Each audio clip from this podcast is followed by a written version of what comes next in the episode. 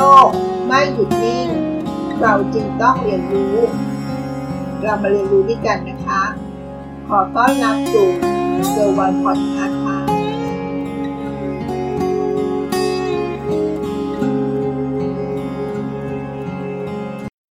ความเชื่อที่เรามุ่งมั่นอยากจะทำงานของเราให้ลุล่วงไปด้วยดีนั้น เรามักจะทุ่มเทเวลาการทำงานของเราให้มากใช่ไหมคะ เพราะเราต้องการให้งานของเรามีความคืบหน้ามากขึ้นเท่านั้น หลายคนเชื่อเช่นนั้น รวมทั้งตัวเราด้วยใช่ไหมคะ แต่ในความเป็นจริงกลับไม่เป็นอย่างนั้นเสมอไปนะคะ ว่าเราทำงานมาก และเราได้ผลลัพธ์ของงานมากขึ้น เช่นเดียวกับเวลาที่เราทุ่มไปนะคะ หัวข้อที่จะชวนคิดในวันนี้ก็คือทำงานน้อยลง ได้ผลลัพธ์ที่ดีกว่า เรามาดูวิธีการทำงาน ไม่ต้องมาก แต่ได้ผลลัพธ์ที่ดีกว่าทำไม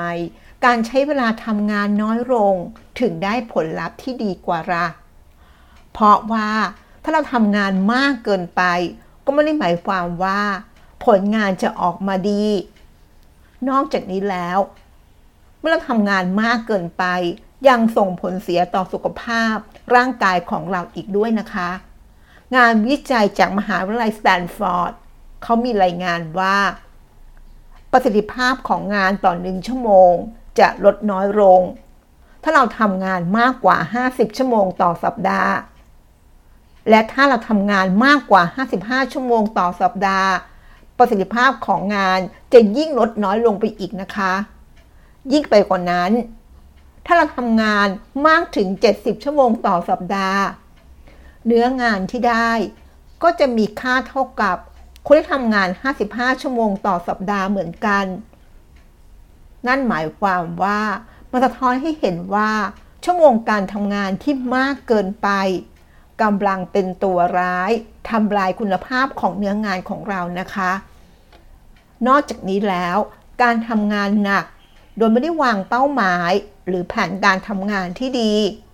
ยิ่งทำให้เราต้องแบกรับทุกสิ่งทุกอย่างไว้คนเดียว ในที่สุด เราก็จะเกิดความเหนื่อยล้า หรือเกิดการเบิร์นเอาท์ต่อไปนั่นเองค่ะ สิ่งสำคัญเราควรทำงานเพื่อมุ่งไปอยังเป้าหมาย ไม่ใช่แค่เพิ่มชั่วโมงการทำงานเท่านั้นนะคะ อะไรที่ไม่สำคัญและทำให้เราเสียเวลา เราก็ควรตัดมันออกไปนะคะ และก็มาจดจ่อกับสิ่งที่อยู่ตรงหน้าของเรา มากกว่า น่าจะเป็นเส้นทางที่ดีกว่าการใช้เวลามากๆนะคะ แล้วจะมีวิธีใดละ่ะ ที่ช่วยทำให้เราสามารถทำงานให้ออกมาดี โดยไม่ต้องเสียเวลามากจนเกินไปบ้างละทำงานน้อย แต่ได้ผลลัพธ์ที่ดี เขามีวิธีการแนะนำดังต่อไปนี้นะคะ มีทั้งหมด 3 วิธีการด้วยกันนะคะ วิธีการที่ 1 การโฟกัสไปทีละงาน วิธีที่ 2 การแบ่งการทำงานเป็นทีม และวิธีที่ 3 ให้คนอื่นช่วยแบ่งเบาภาระของงานค่ะ วิธีที่1นนะคะ การโฟกัสไปทีละงาน หลายคนอาจเคยได้ยินว่า ถ้าเราสามารถทำงานหลาย ๆ งานพร้อมกันในเวลาหนึ่งได้ ถือว่าเราเป็นคนที่มีความสามารถ เพราะทำให้เราสามารถลดเวลาทำงานได้ แต่ในความเป็นจริงหาเป็นเช่นนั้นไม่นะคะ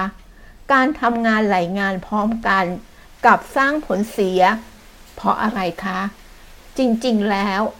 มนุษย์มีสมองในการโฟกัสงานแค่ทีละงานเท่านั้นนะคะ การที่เราสลับทำงานหลายๆงานพร้อม ๆ กันนั้น นั่นหมายถึงว่า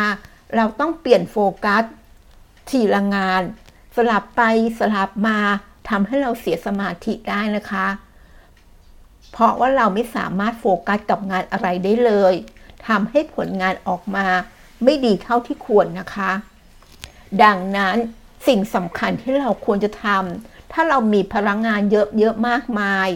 เราก็ควรจะลำดับความสำคัญของงาน เมื่อจัดลำดับความสำคัญของงานได้แล้ว เราก็มาโฟกัสไปทีละงาน อย่างเต็มที่ ส่วนงานที่สำคัญลองลงมา ก็เอาไว้ทำทีหลังก็ได้นะคะ ตัวอย่างที่เห็นภาพที่ชัดขึ้นนะคะ ถ้าอาชีพของเราคือสถาปนิก ที่กำลังจะออกแบบบ้านให้กับลูกค้าสองรายด้วยกันนะคะโดนบ้านของคนแรกหรือรายแรกนั้น จะมีความซับซ้อนมากกว่า และมีการกำหนดส่งงานที่เร็วกว่า ถ้าเป็นแบบนี้ แล้วควรจะโฟกัสการออกแบบบ้านของลูกค้าคนแรก มากกว่าการทำงานสองงานพร้อมกัน สลับไปมาของลูกค้าสองคนนะคะ และที่สำคัญก็คือ เราไม่ควรทำงานที่มันหักโหมมากเกินไป ควรจะแบ่งเวลามาพักผ่อนในชีวิตส่วนตัวบ้างนะคะ เพราะว่าการทำงานที่มันหนักมากเกินไป จะส่งผลทำให้สมองของเราทำงานได้ไม่เต็มประสิทธิภาพ อีกด้วยค่ะ วิธีที่สองนะคะ การแบ่งการทำงานเป็นทีม การแบ่งงานการทำงานเป็นทีมนั้นหมายความว่า ลักษณะของธีมนั้นจะทำให้เราเห็นขอบข่ายหรือขอบเขตของการทำงานได้ดีขึ้นนะคะ และวิธีนี้ยังช่วยไม่ให้เราไม่ต้องทำอะไรหลาย ๆ อย่าง หลาย ๆ สิ่งพร้อม ๆ กันนั่นเองค่ะ ด้วยการแบ่งการทำงานเป็นทีม หรือกลุ่มงานที่เกี่ยวข้องกันนั่นเองนะคะ ตัวอย่างที่เห็นภาพที่ชัดนะคะ อาจารย์มหาวิทยาลัยก็จะมีหน้าที่หลักที่เรามองเห็นภาพอยู่สองงานด้วยกันนะคะ หรือสองธีมนั่นเอง ก็คืองานสอนหนังสือ และการทำงานวิจัยค่ะ เราก็สามารถแบ่งเวลาการทำงาน แต่ละหน้าที่เป็นช่วงเวลาหรือวันได้นะคะ เช่น ถ้าเราสอนหนังสือ 3 วันต่อสัปดาห์ สมมุติว่าเป็นวันจันทร์ อังคาร และวันพุธ ส่วนวันพฤหัสและวันศุกร์จะได้มีเวลาไปโฟกัส กับงานวิจัยหรืองานเสริมอื่นๆได้นะคะ การที่เราแบ่งงานแบบนี้จะช่วยให้เราแบ่งงานได้อย่างมีประสิทธิภาพมากขึ้น และไม่ทำให้งานที่เรากำลังดูแลรับผิดชอบ ส่งผลกระทบระหว่างกันด้วยนะคะ วิธีที่ 3 วิธีสุดท้ายแล้วนะคะ ให้คนอื่นช่วยแบ่งเบาภาระงานของเราค่ะ หากงานไหนก็ตาม ที่เรามองว่า สามารถให้คนอื่นช่วยทำได้ เราก็ควรมีการกระจายงานออกไปนะคะ ไม่ควรจะมาแบกหน้าที่ทั้งหมดไว้ที่เราคนเดียวค่ะ ตัวอย่างนะคะ ถ้าหัวหน้างานและลูกน้องที่ต้องเข้าประชุมกับลูกค้า หากการประชุมนี้ จำเป็นต้องทำรายงานเพื่อเสนอให้กับประธานของบริษัท เราก็สามารถมอบหมายให้ลูกน้อง เป็นคนจัดทำรายงานแทนเราได้ เช่นกันนะคะ นั่นก็คือ 3 วิธี ในการทำงาน ลดน้อยลง แต่ได้ผลลัพธ์ของงานที่ดีขึ้นนะคะ เราจะเห็นว่าทั้ง 3 งานนี้ หรือทั้ง 3 วิธีนี้ ผลลัพธ์การทำงานก็จะดีขึ้น เราไม่จำเป็นต้องใช้เวลายาวนาน หากเพียงแค่รู้จักวิธีการบริหารการทำงาน ได้อย่างมีประสิทธิภาพ ไม่เพียงแต่จะช่วยระยะเวลาของการทำงานให้น้อยลงเท่านั้นนะคะ แต่ยังส่งผลกับสุขภาพของเราไม่ให้รู้สึกเหนื่อยล้าจนเกินไปอีกด้วยค่ะ และที่น่าสนใจมากกว่านั้นก็คือ ผลลัพธ์ของการทำงานที่ว่านี้ก็จะส่งผลดีด้วยนะคะ นอกจากเนื้องานจะดีแล้ว ยังหมายรวมถึงสุขภาพของคนทำงานด้วยนะคะ เพราะว่าคงไม่มีใครอยากทำงานตลอดทั้งวัน นั่งก้มหน้าก้มตาตั้งแต่เช้ายันเย็นใช่ไหมคะ แต่สุดท้ายกลับมีผลงานหรือสุขภาพไม่ดี คุณว่าไหมคะว่า ลักษณะแบบนี้เราทุ่มเทมากเกินไป จะได้รับผลลัพธ์ของงาน และผลลัพธ์ต่อสุขภาพ ไม่ดีเลยใช่ไหมคะ ต่อไปในการทำงานของเรา ให้เรามีเป้าหมายที่ชัดเจนนะคะว่า เราทำงานนี้เราต้องการอะไร ผลลัพธ์ของงานคืออะไร